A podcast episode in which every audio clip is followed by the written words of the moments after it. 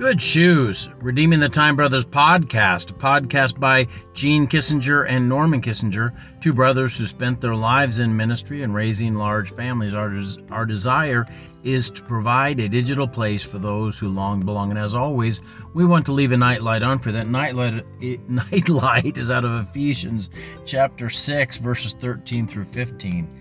It says, Wherefore take unto you the whole armor of God, that you may be able to withstand in the evil day. And having done all to stand, Stand, therefore, having your loins girt about with truth, and having on the breastplate of righteousness, and your feet shod with the preparation of the gospel of peace.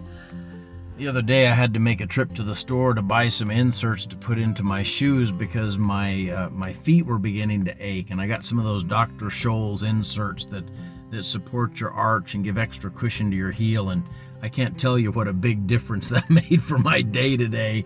I normally walk about 17,000 steps a day, and if every step is hurting your feet, it becomes a kind of torment, as it were. And so I got to thinking today about shoes and spiritual shoes. Uh, th- this is, uh, of course, the armor of God in Ephesians chapter 6, where he's describing how we suit up for our spiritual warfare and along with the sword of the Spirit, the helmet of salvation, the breastplate of righteousness, the belt of truth, the sword of uh, the, the, shield of faith, this uh, you know the your feet are to be shod with the preparation of the gospel of peace, and I, I think it probably represents witnessing.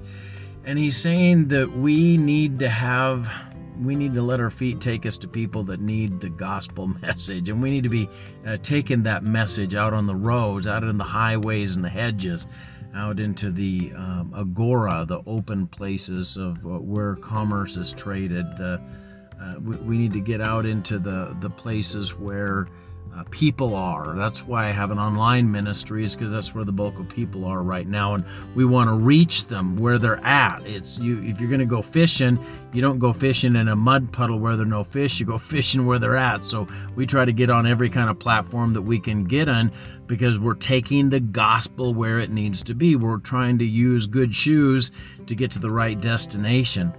But if you take the if you're a believer and you start taking the gospel with you, it's not your feet that are going to feel better. It's the the souls that you take the message to because they're they're carrying a load of sin and and they're carrying a guilt that is just crushing them and they're estranged from God.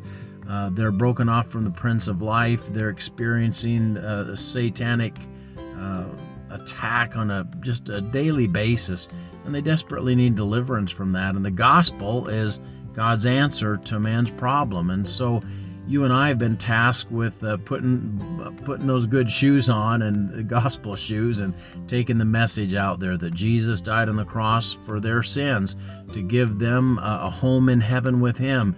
And all they've got to do is confess of their sin, repent of it, and believe that His work on the cross is sufficient to save them, and their life can be transformed. Let's pray. Dear Lord God, I thank you that you give us the good shoes of the gospel. Help us to be consistent in taking the message to those that need to hear it. God, some days our, our feet get sore, and Lord, our spiritual, we become maybe spiritually weary of carrying the message. Forgive us, God, and help us, God, to go out and to take the next steps that are necessary to see men and women, boys and girls saved, and their lives transformed. In Jesus' name, Amen. Hey, God bless you. I love you, but Jesus loves you so much more. Have a great night.